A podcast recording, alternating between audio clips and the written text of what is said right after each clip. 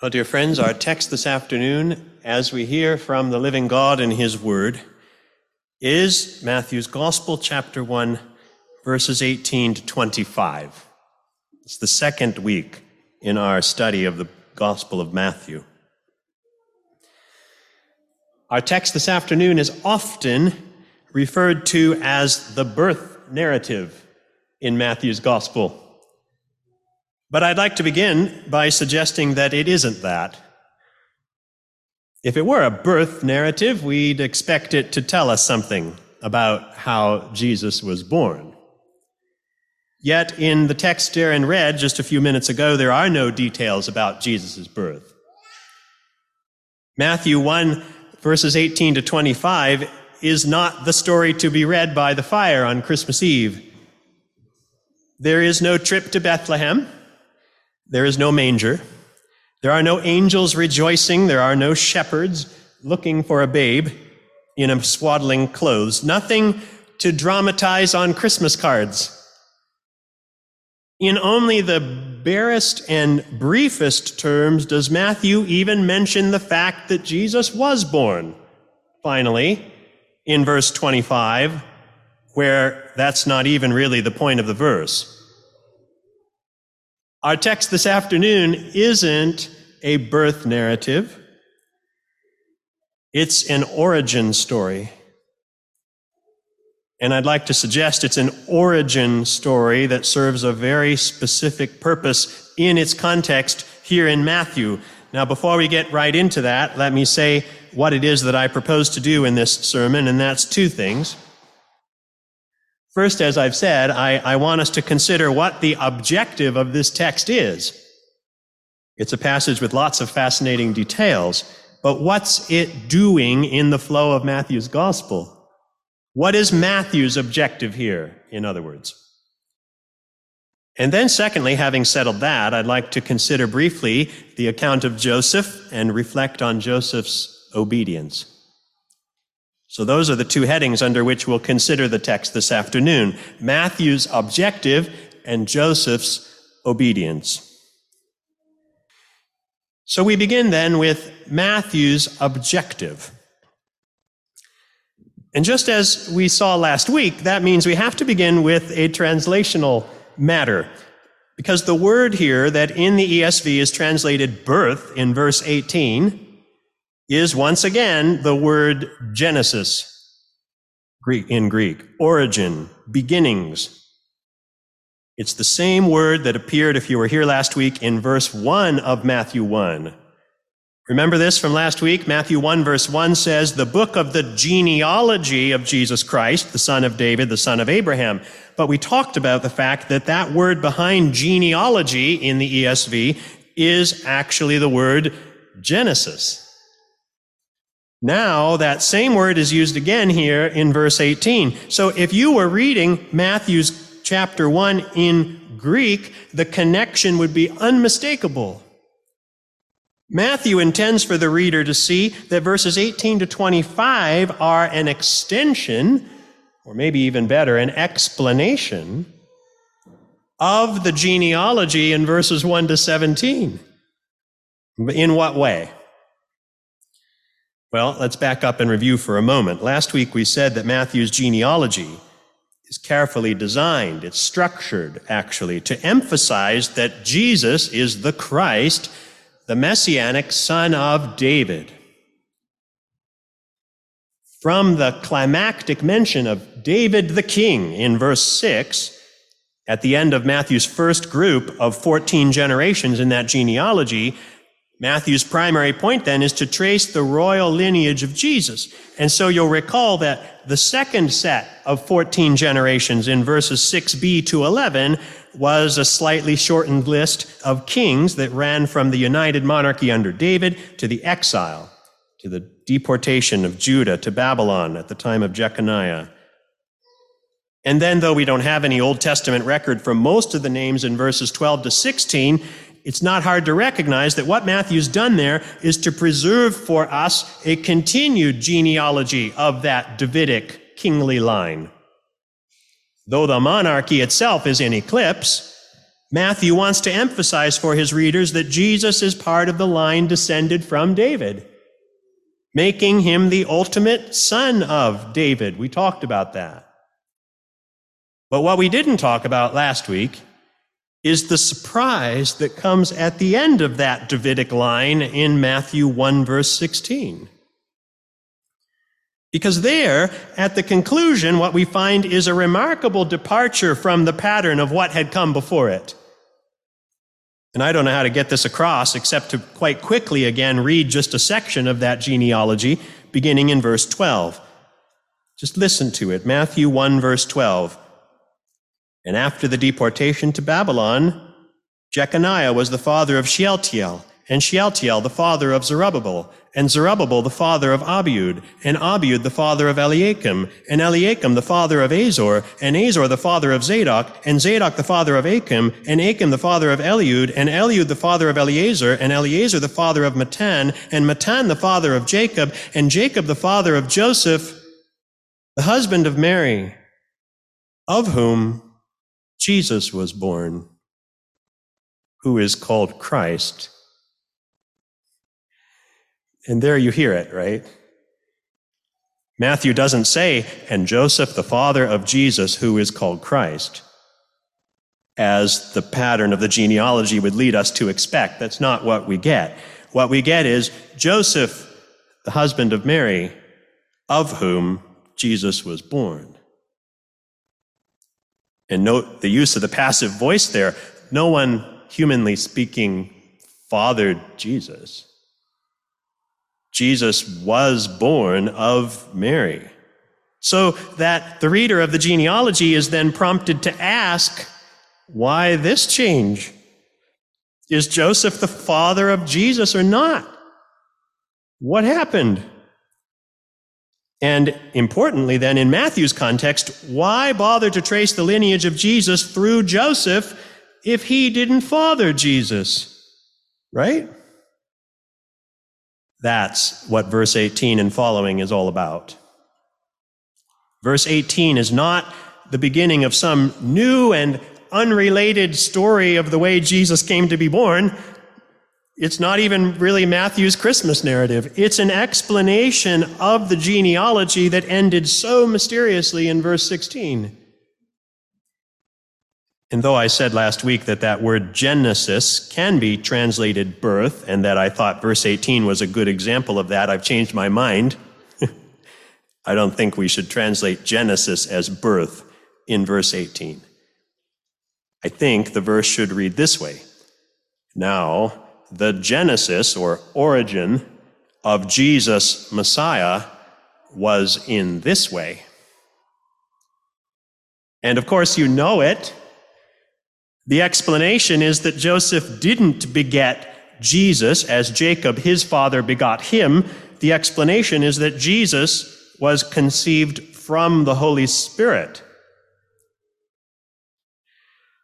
And what fascinates me is that in one sense, Matthew doesn't even make a big deal of that fact. He just states it. The end of verse 18 simply says, Mary was found to be with child from the Holy Spirit. That in some way completely mysterious, yet nonetheless real. Mary's pregnancy was caused by the Holy Spirit. The Spirit accomplished Mary's pregnancy, is one way you could put it. Mary's being pregnant was from the Holy Spirit. And Matthew says nothing more about it, right? It's just stated as a fact. And putting it that way at the end of verse 18 is actually just Matthew's summary looking back, because right away in verse 19, we learn that Joseph didn't have a clue that that was the cause of Mary's pregnancy. He'd find it out from an angel of the Lord in verse 20.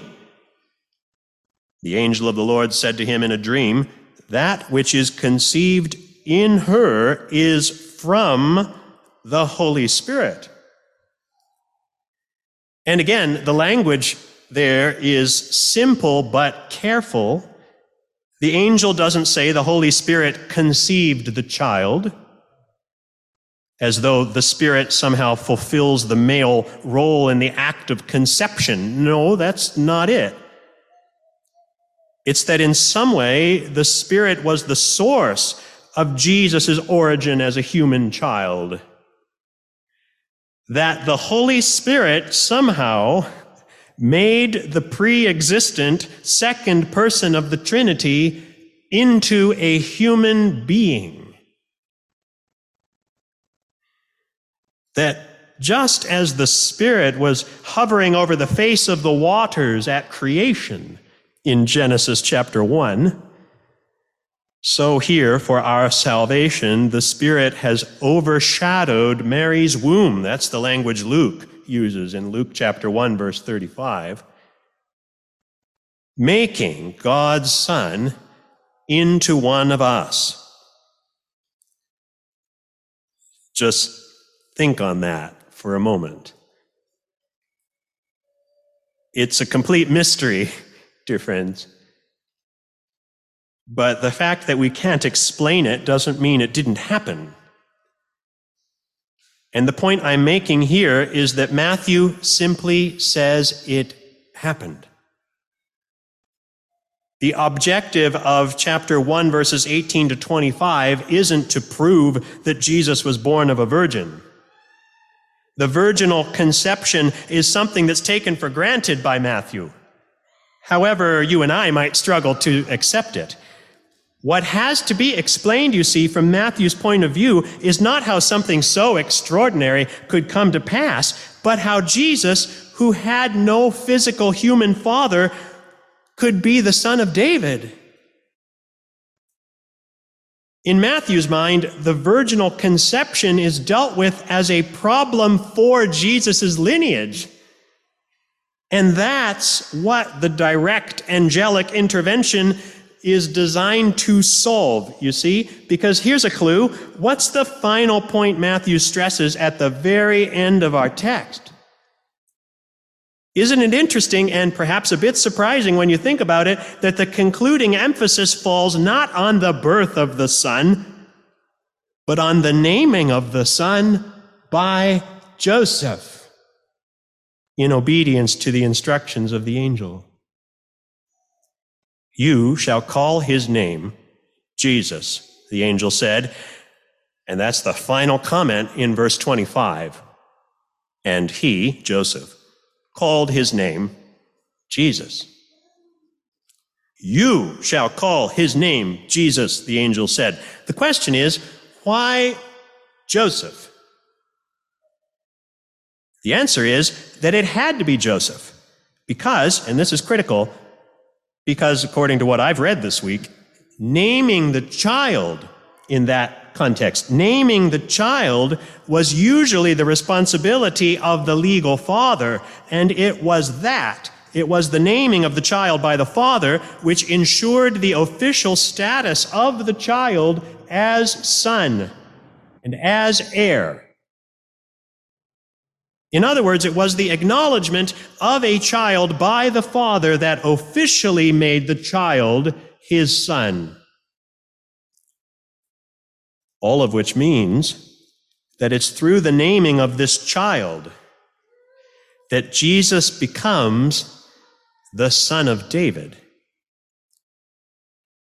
Joseph makes Mary's son his own son. He took Mary as his wife and he called the boy's name Jesus, and by doing so, by accepting Mary as his wife and by naming his child, Joseph officially bestows upon Jesus the status of a descendant of David. That's the point. Did you notice how the angel refers to Joseph in verse 20? Right at the top of the quote in verse 20, the angel says, Joseph, son of David. Do not fear to take Mary as your wife. That is the only time in Matthew's gospel that anyone other than Jesus is referred to as a son of David.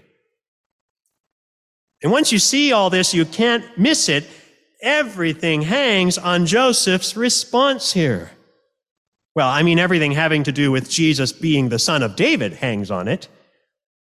Of course, Mary's own faithful response is critical, and you can read about that in Luke's gospel. Luke's focused on Mary, But Matthew's focused on Joseph because Joseph is a son of David. And it's only if Joseph comes through here that Jesus can legitimately be called the son of David as well. Then praise the Lord, Joseph did come through, brothers and sisters. Saint Joseph was a righteous, faithful man. But that's what we'll focus on in a minute. My thing here is that you cannot appreciate the faith of Joseph if you don't see why it mattered so much. And that's what Matthew's focused on.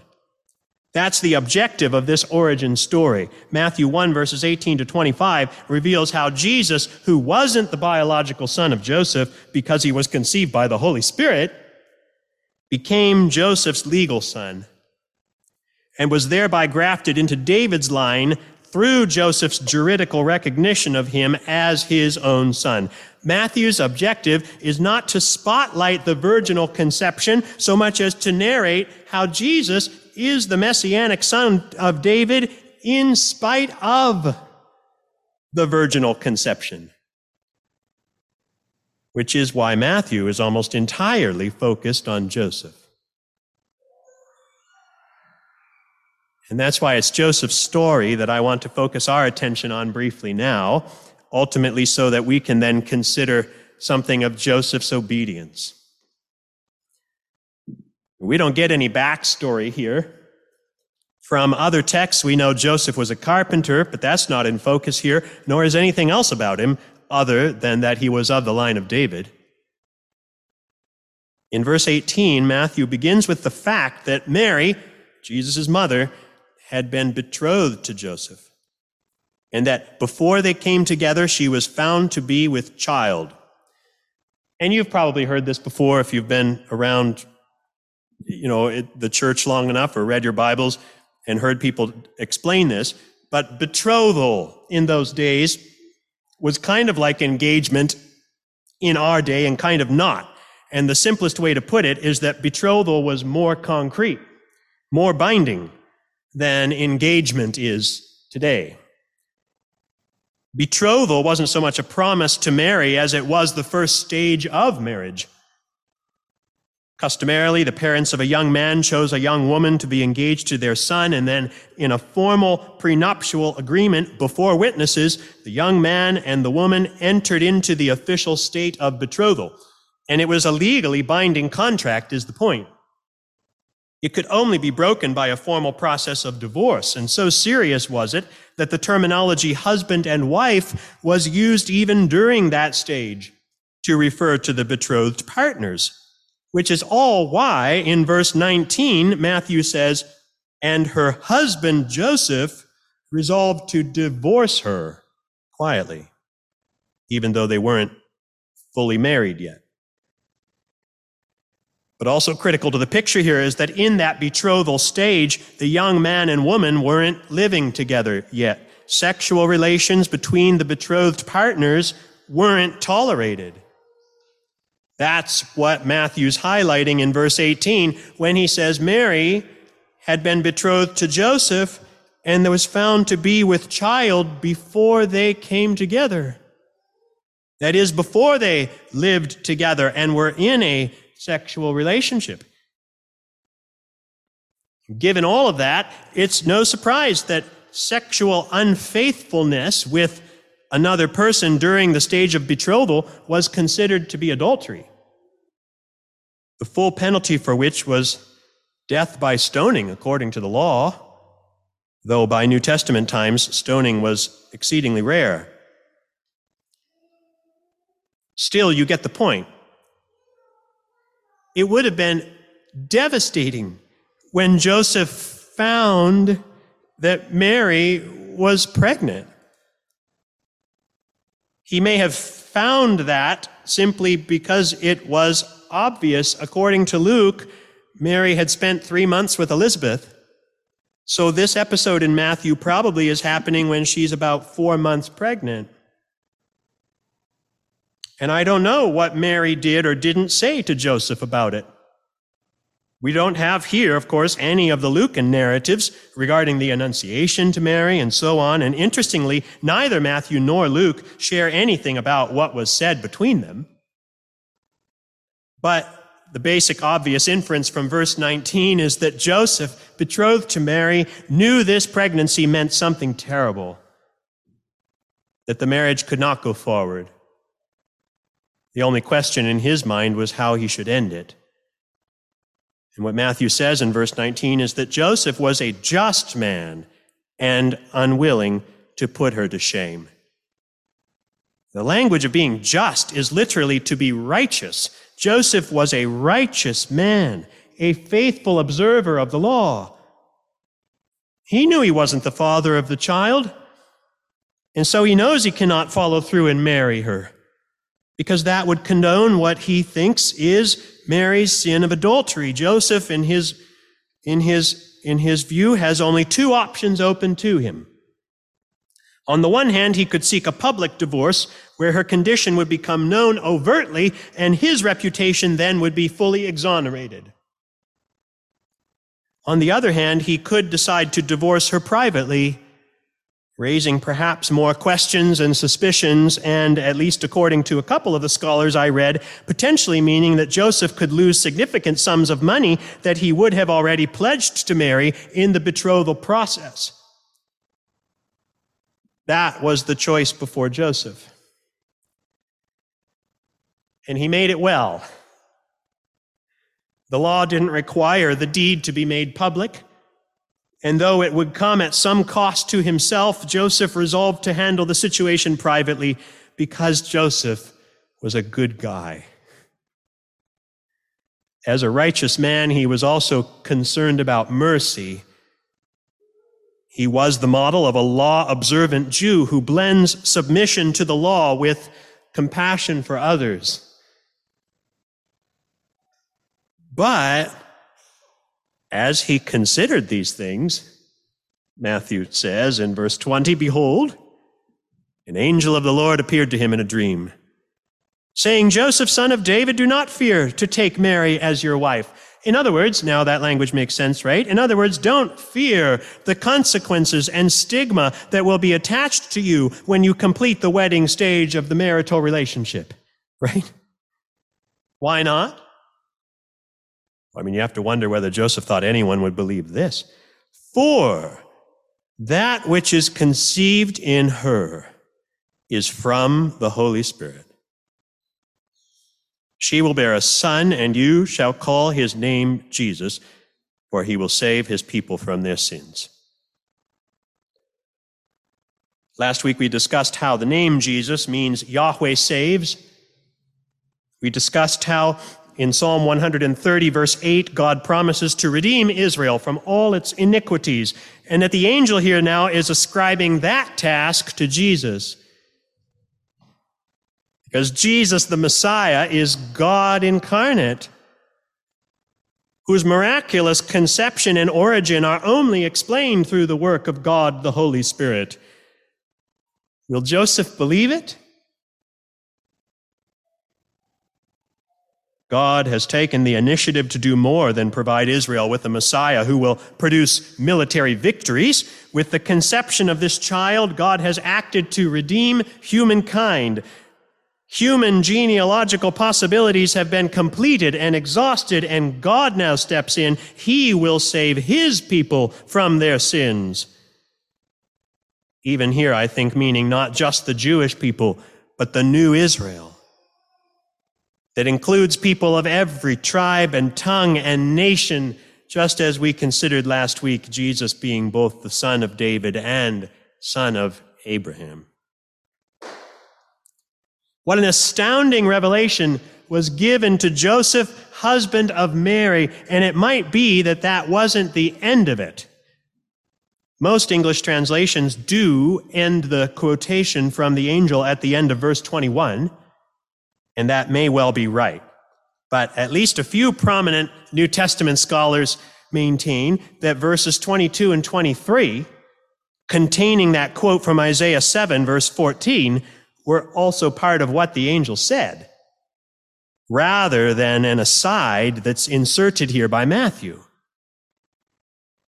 I'm not sure we can know absolutely which of those views is the right one, and in the end, maybe it doesn't much matter, because whether Joseph heard these next words from the angel or Matthew added them for his readers, the challenge Joseph faced is the one we also must wrestle with. Will we accept that this child is who the angel says he is? Who Matthew affirms he is? That he is Jesus Emmanuel, God with us? Will we believe it? Isaiah 7, verse 14, speaks of a sign a virgin conception and birth. Only according to Isaiah 7, verse 13, it was a sign that would be given to the house of David. And without getting into all the weeds of the complexities of Isaianic exegesis, while there is a child born in Isaiah chapter 8, that child was not the full fulfillment of this prophecy, is how I view it. That as we read on in Isaiah, especially into Isaiah chapters 9 and chapters 11, we learn of a unique child still to come. One commentator says there will be a super fulfillment of that prophecy. Isaiah chapter 9, verses 6 and 7 reads, For unto us a child is born, to us a son is given.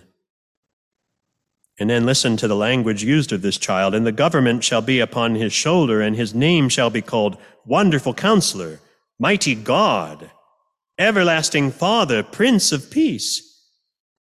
Of the increase of his government and of peace there will be no end on the throne of David and over his kingdom, to establish it and to uphold it with justice and with righteousness from this time forth and forevermore, picking up on the promises of 2 Samuel 7. These are the astonishing texts that are brought to mind here in Matthew. But you see, the point here again is, what does Joseph have to do with Jesus? And the answer is, Joseph adopts Jesus into that house of David. These prophecies of Isaiah were coming true. But would Joseph believe it? When the angel told Joseph Mary would bear a son, he used the language from Isaiah 7, verse 14 Behold, the virgin shall conceive and bear a son. When the angel told Joseph he shall call his name Jesus, for he will save his people from their sins, Isaiah 7, verse 14, is the explanation for how that would work. It would be because Jesus is Emmanuel, God with us. And of course, Joseph's faith was remarkable. We read about it in verses 24 and 25 as we conclude our text this afternoon. Look now at Joseph's obedience. When Joseph woke from sleep, verse 24 says, actually, the verb is when he was awoken. the Lord woke him up. When Joseph woke from sleep, verse 24 says, he did as the angel of the Lord commanded him. He took his wife, but knew her not until she had given birth to a son and he called his name Jesus. Joseph's obedience to the message of the angel of the Lord overrules his own suspicions of Mary's faithlessness. It overrules his fear for the ruin of his own reputation and honor, at least the potential ruin of those things. As one commentator puts it, this special revelation of God at this paramount crossroad of history gives Joseph the guidance and stability that enables him to help carry out God's program of salvation even when he will become subject to ridicule and false accusations of moral failure. I think there is much to ponder in Joseph's acceptance of God's word and God's plan. And you and I will likely never experience such a dramatic experience, uh, appearance from the Lord.